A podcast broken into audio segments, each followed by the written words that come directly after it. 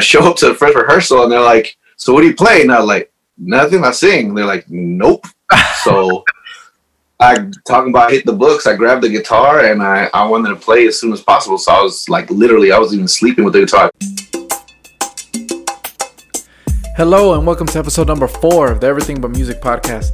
Today I had a chance to sit down with my good friend Gustavo Hernandez. He's a mariachi, uh, classically trained operatic singer, and someone from the Bay Area, my hometown. So we get to talk a little bit about music, about making be sure to like, be sure to subscribe, leave a comment, get at us on Instagram and on Twitter, and be sure to subscribe to our YouTube channel. All right, let's get to it. Gustavo Hernandez, who I know as, let's see if I get this right, operatically trained singer, singer songwriter, bit of a guitarist, mob movie sommelier aficionado. Sommelier. That's a good one. Bay Area native. So tell me a little bit about coming up in Berkeley then, because you're a tremendous musician, and I think your story is is super interesting, man. You know, so you you went from, as I understand it, you studied classical music, but you brought you man, you were brought up and you listened to tons of rap and stuff, and now you're doing mariachi professionally. So how did all that go, man? How did you come up, and how did you end up uh, here now? Crazy random, I guess, man. Like. uh I guess let me see how briefly I could put it. I I mean I always liked music, but I just couldn't seem to find a way to get into it, like to get lessons. Um, I remember I was in a grade school and then that school ended at third grade for some reason. And then I had to transfer to another school. When I did, all my friends played stuff. They played trumpet. You know, actually most of them, my, my buddies played trumpet. I thought it was cool, but they were already in band. I couldn't just get in band class somehow uh, you have to like know a little bit. So I was just kind of stuck. I always want to learn the guitar, and I just could never find nobody to. I was always more into sports, though. That's the truth. I was more into sports and video games, and um, so I got on the track team and all that stuff. And I was in martial arts. I mean, I was I'm still I'm a crazy Bruce Lee fan, you know, and um, and then I started teaching myself to sing um, when I was in junior high, but secretly. with a cassette tape, a Pedro Infante cassette tape. Like I just found it. Um, uh, my one of my uncles gave me a bootleg, and like he tried to give me like I was especially back then I was not into regional Mexican music. So like he gave me he tried to give me like Ramon Ayala or something like that, and I was just like, "What's up with these fat dudes with accordions, man? I'm not really feeling it." Like I, I pretty much only listened to back then, what did I listen to, man? Two Live Crew, NWA, Beastie Boys. and so I was like, all right, Pedro Infante's cool. I remember, I remember he had cool movies. I used to watch when I was a little kid. He seemed cool. And then I was I started listening to and I was cleaning my room and I was like, damn, these, these songs are pretty. This dude can sing. This is dope. I don't, I don't know why I didn't haven't been listening to this all my life. The next thing I know, I started trying to teach myself. And fast forward a lot later, I'd heard of classical music, but I'd never really, I never actively listened to it. I didn't know what Mozart, who Mozart was, or anything like that. And so I finally got an audition. I got in, and I sang Nat King Cole and Pedro Infante and Javier Solis for them. Like I didn't know anything, mm. and um, and then I took lessons there, and it went really good. Like I got, I got in. I won some competitions. I sang with an orchestra. Like all that happened within a year, but also because I really I really, it, you know, hit the books. Like once I got there and I actually started liking what I was doing, I locked myself up in a practice room. And I couldn't read music, but I kind of, you know, I learned too badly that year. And uh, yeah, just I just really hit the books. I was really feeling what I was doing. And whenever, you know, my teacher was going to get paid no matter what. So like whenever I, I sometimes I sneak in, we had a really good relationship. Um, so I'd pass by his studio I see he's chilling by himself, and I'll be like, "Oh, so and so didn't come to his lesson," and he'd be like, "No." I'm like, "Can I take his lesson?" Like, "Yeah." And so things work really fast for me, and and then I graduated high school. I wanted to get into my my thoughts were that I wanted to go to UC Berkeley to do something with. I really like physics, and then yeah, man, I started winning some competitions, and I got cast in some movie to sing opera, and I was like, man, let me audition at the uh, conservatory just in case. And I didn't think I was gonna get in because a lot of things. I mean, I could make the story way too long, but the point is somehow I got in, and then yeah, man, I was just like, all right, this is this is what I got to do.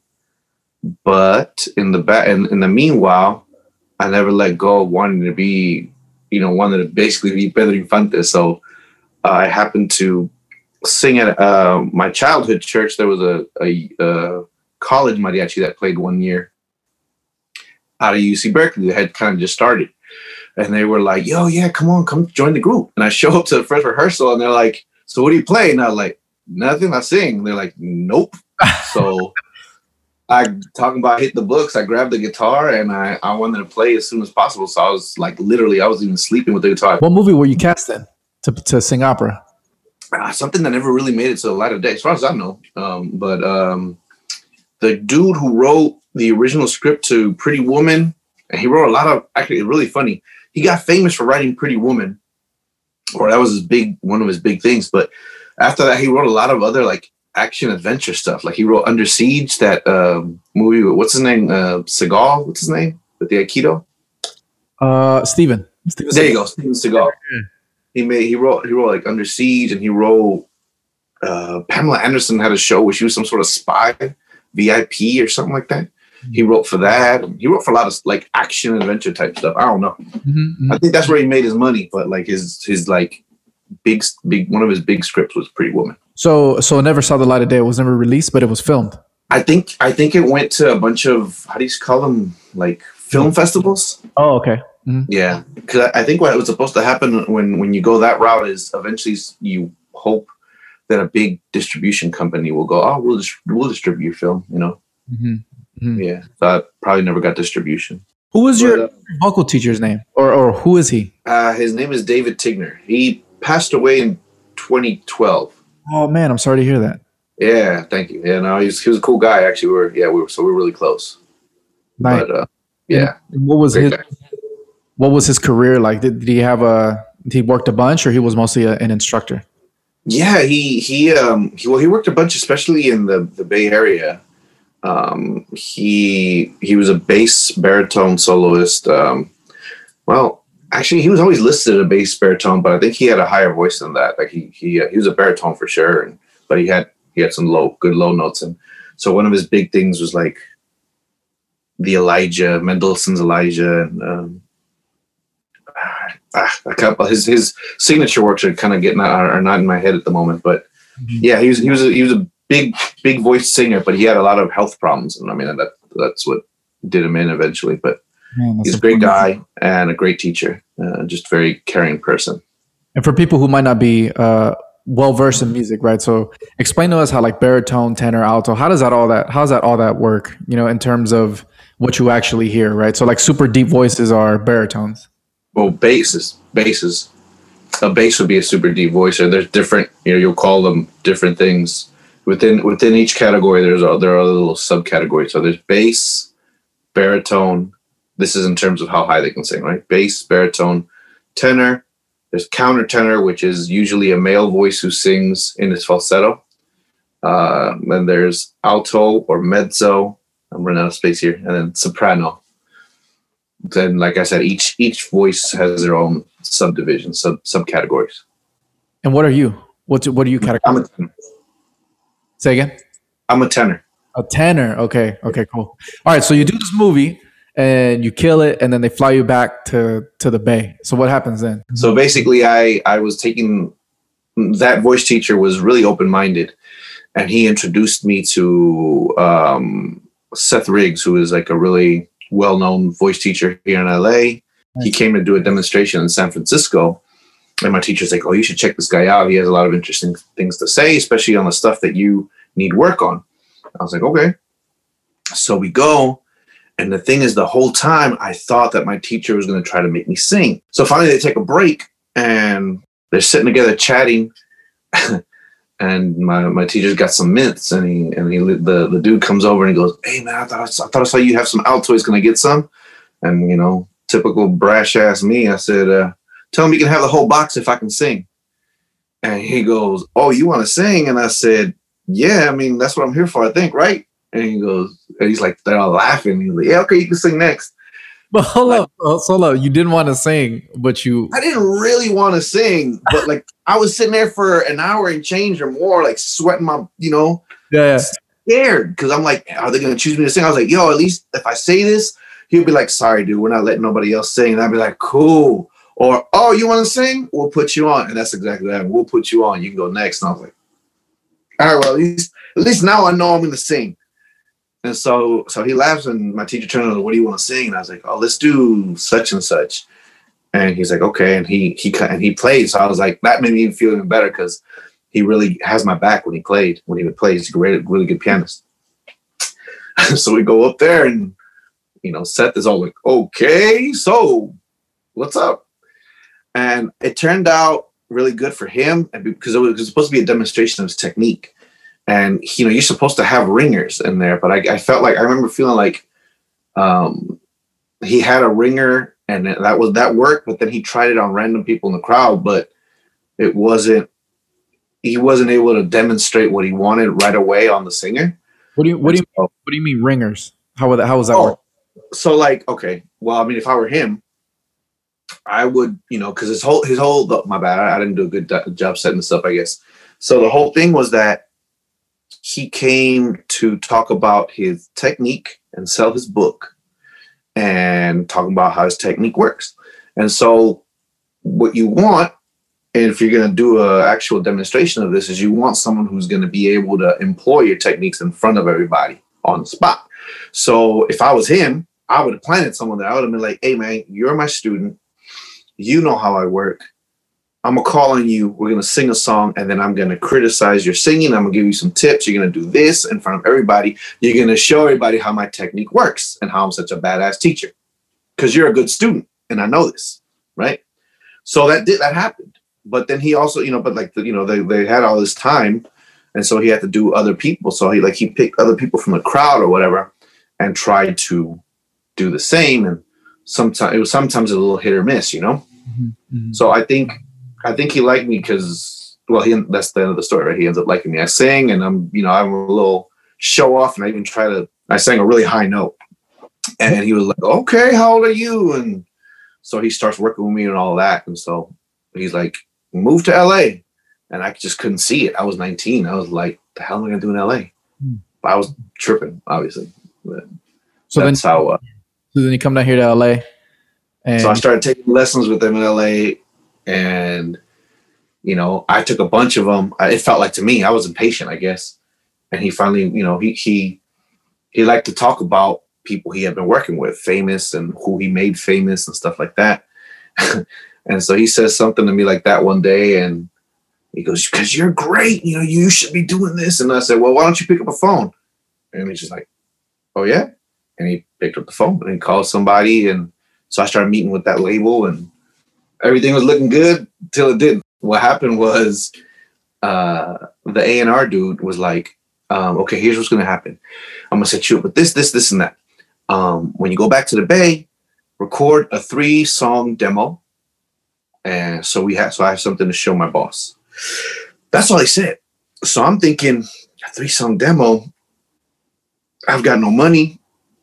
I knew where I wanted to record it at. In fact, I went to the place that I, the original place that I recorded stuff for that movie. I thought they were so dope, and there was there was such a dope setup. Uh, Laughing Tiger, if y'all are still in San Ramon, I believe. So, um, it was a really dope, dope place, and the main cat there was um, his name escapes me at the moment, but he was a really cool guy. So I was like, I want to go back there, um, and it was you know not cheap to record there, and um, at the time anyway. And um, I got two of my buddies. I'm like, yo, so I need to record this demo. Can y'all do me a favor? Like, can you play bass? Can you play lead guitar? And I'll play, you know, rhythm guitar, and then I'll just sing on top afterwards. And so I just wrote. I wrote a couple songs. One of them, I think, I finished them finished right there in the studio, and um, we recorded them real like wham bam and that was really the first time I, other than the movie thing, that I've done anything in the studio. That's anything I had. First time I probably did stuff on my own in the studio.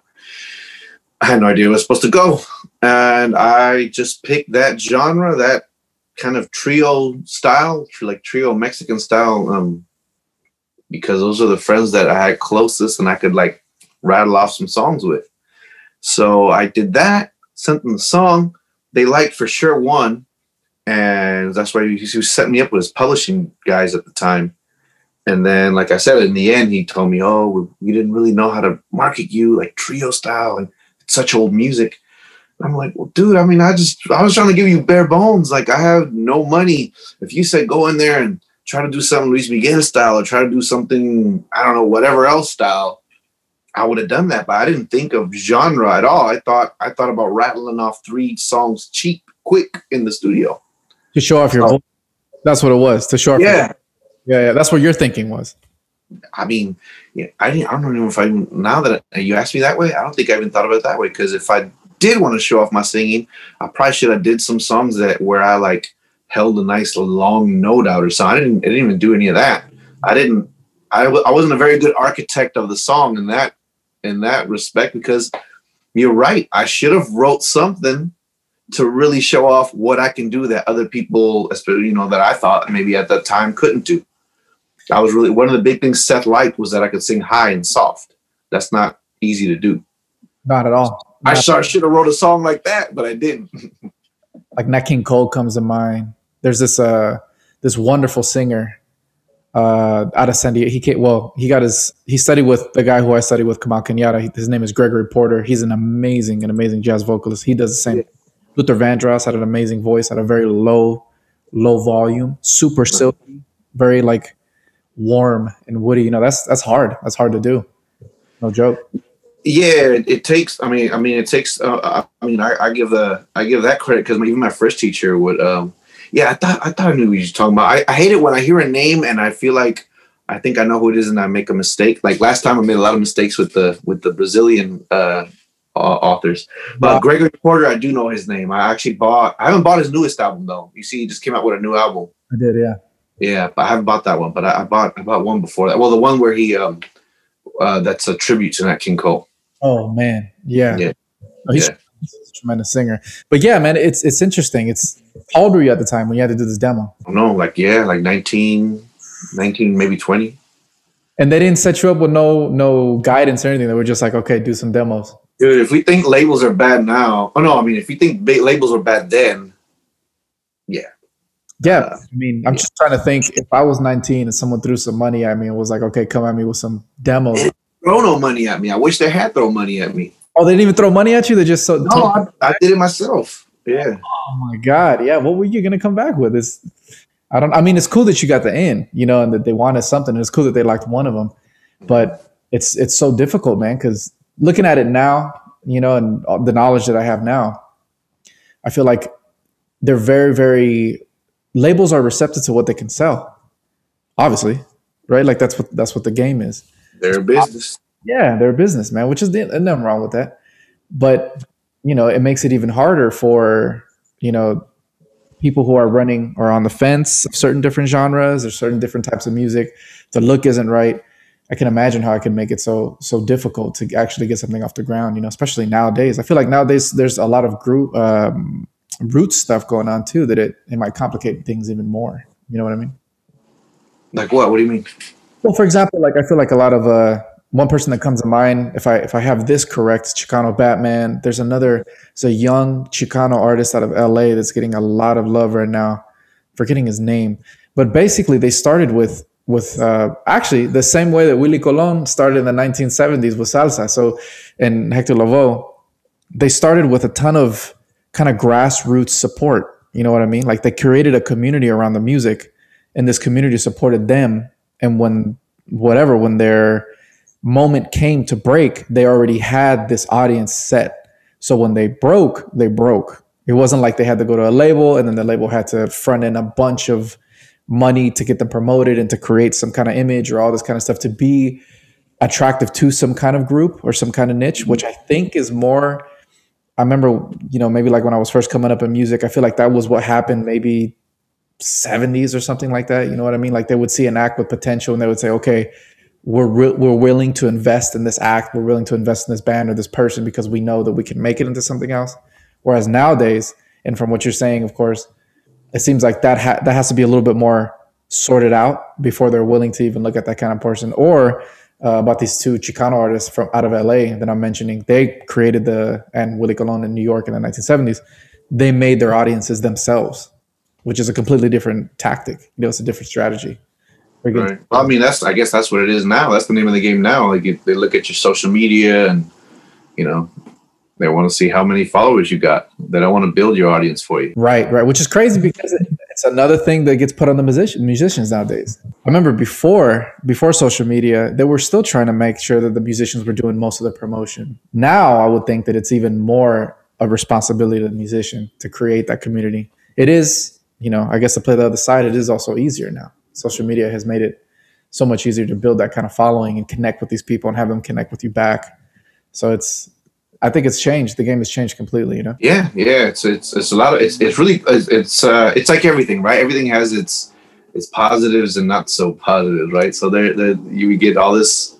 You're able to distribute yourself now, basically. You know, there's all this great stuff you can do on your own now. But on the other hand, everybody's doing it. So how are you gonna make yourself different from the next guy that's doing whatever you're doing? You know. Right. Right. Funny enough, I think that's how Bad Bunny got to start. But isn't the story that he was like bagging groceries somewhere, but but releasing music via SoundCloud or something like Yeah. that?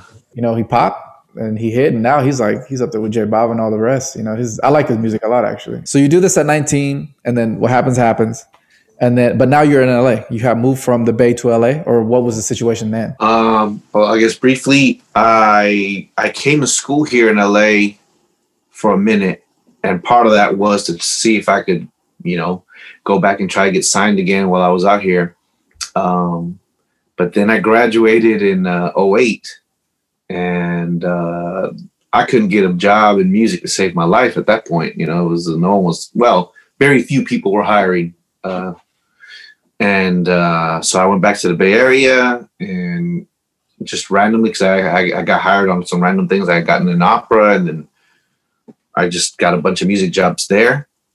And I was like, all right, well, I'm just gonna stick around here for a while. And then um, then same same thing sort of happened then back in LA a couple years later. I got a job at LA Opera. I got to sing in an opera here, and I was like, all right, not, not as a star or anything. I was just like in the, in the chorus. Um, but I was like, all right, cool. I'll, you know, I'll come out here for two and a half months, whatever the job was for, and I'll go back. But then when I was out here, I started getting random, random gigs without, you know, like I wasn't looking for them. You know, like I was trying to stay here, and I was like, well, shoot, I guess I should take this as a sign. And um, yeah, man, I I started getting some really cool jobs out here, so I stuck around. And this was all classical music, yeah Classical. Okay. but then um, amongst those jobs, I got to sing with an orc, well, a couple, a couple of orchestras, and I got to sing Mexican music. Um, and so uh, a buddy of mine, or someone who became a buddy of mine, you know, he he had watched the concerts, and and uh, we had known each other very, like, barely at all. Like we had met at a couple of other venues when he was playing um, with Camperos, and um, and so he's got his own group now and and then uh, they got to back me up a couple of times when I was doing like a couple of solo shows and you know some some of his guys knew me and they were like yo you, you play guitar right and I was like I'm like all right. He's like he's like well you know you want to you want to play with us? And I was like I was like that's an honor. But I was like are you sure? Are you, I said, you sure you want me? He's like yeah I can sing but are you sure you want me? Because I'm you know I can play guitar but I can't play guitar like your guys should you know because his group is, is a dope group. And he was like man we'll teach you. So so I got to do that. So actually I've been doing that lately and that I left out because with Rona there's no fucking opera anywhere in the world I mean at least there's still mariachi but yeah, if I was only doing opera right now I'd be pretty screwed They're all shut down, huh? Nation like nationwide, internationally. Have they have, have they opened in Europe at all? Do you know? They did for a minute, but like then then they started shutting down again. Like some places trying. Like I remember the one of the first places that opened up was Madrid. I think. I think uh, the Teatro Real put on uh, an opera where. See, well, the thing about opera is it's supposed to be theater. You know, there's there's acting, there's kissing, there's you can't do that stuff with Rona. So uh, Oh wait, no. they they they had to kind of do it. They call it concert style when when there's no acting. So they basically I don't know if they dressed up. They probably did dress up in costume. I don't know, and then spaced out across the stage and. They kind of made this each. I think they made each scene look like something. So if the first scene was at a ball, they kind of made it look like a ball, but they had everybody spread the f out, you know, and not interacting with each other. So I don't know. I mean, I, I'm sure people were happy to finally get opera back, but it wasn't opera the way we know it to be, right? There was no interaction, there was no acting, there was no whatever. So, but then, like I said, um, I think it's hard to gauge time for me right now with the way the world is, but I think it was a month ago, maybe, or a month and a half ago, there was an opera in Russia. I think it was in Russia. And a lot of people got sick. A lot of the actors got, a lot of the singers got sick. Oh, no. And so then they started shutting everything down again. And, and now with the new waves, France and Germany locked everything down. Yeah. It's supposed to hit us again right now. Uh, we're speaking, uh, what is this, November 7th? I don't even know the day either, you know? It's a Sunday. Yeah. November 8th. November 8th. Yeah. November 8th. Where they're saying we're supposed to get hit with another wave, even even uh, with another wave. Our numbers keep going up and down right now. Yeah, yeah. So, yeah. what do you think, man? As a singer, what do you think all this is going to open up again? We're going to see live music the way we think and where we want it and we need it. I was holding on a hope for the last few months that things would get better by the end of March, maybe March of 2021. But if things get worse in the f- winter, like they might, then who knows? I don't know, man. Well, and I should say, I was thinking that we were going to kind of start coming out of our caves in March, and I was hoping maybe by the summer things would start rolling again. I mean, it's hard to tell, man. It's it's really hard to tell. Like, who knows what's going to happen? I think you you asked this on the the podcast with Richie about um, when that that first vaccine comes out. Am I going to take it? Uh, yeah, yeah. But yeah, well, hopefully, hopefully some some vaccines start. I mean, good ones that aren't going to kill us and aren't going to whatever come out. And so I'm I'm not you know I'm worried you know what, man? It's somehow I, I got this kind of Hakuna Matata shit going on because I haven't been that worried about myself. But you know, like my mom had a surgery this year, like a major one, and so I'm worried about, about her. Like I want, I want the world to be not such a dangerous place for her right now. You know what I mean?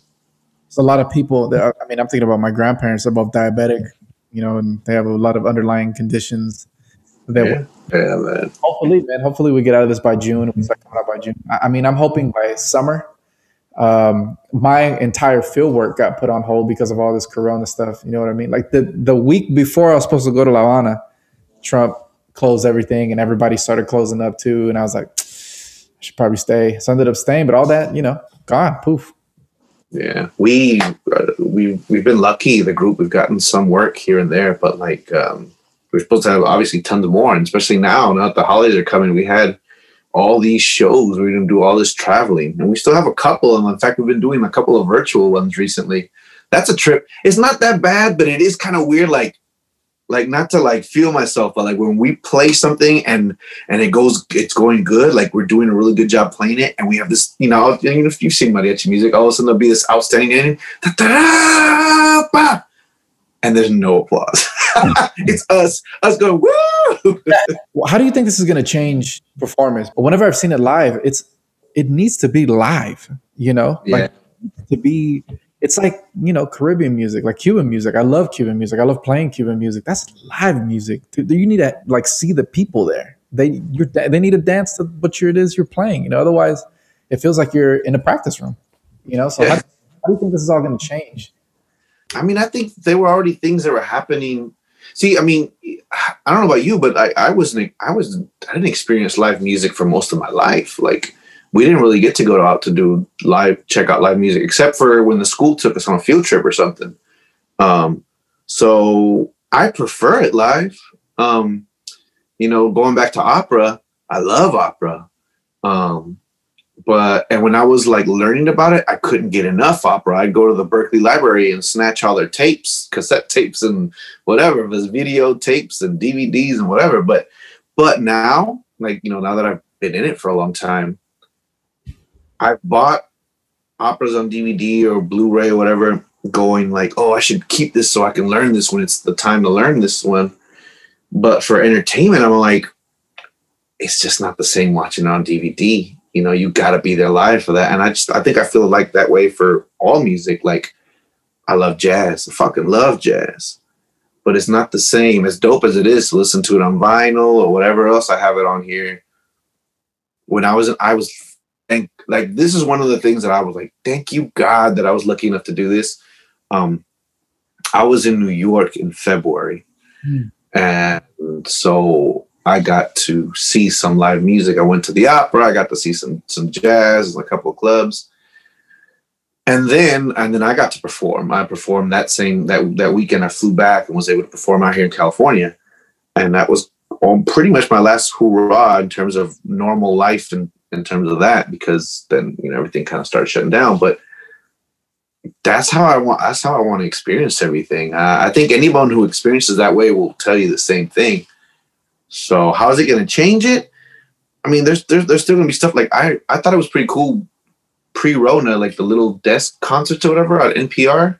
Um, I think there's just gonna be more shit like that, um, and I think it's cool. I, I, I thought that was cool back then, um, but I want to see it live. Cool. So where can people get a hold of you? Where can people uh, follow you? Where do you release music?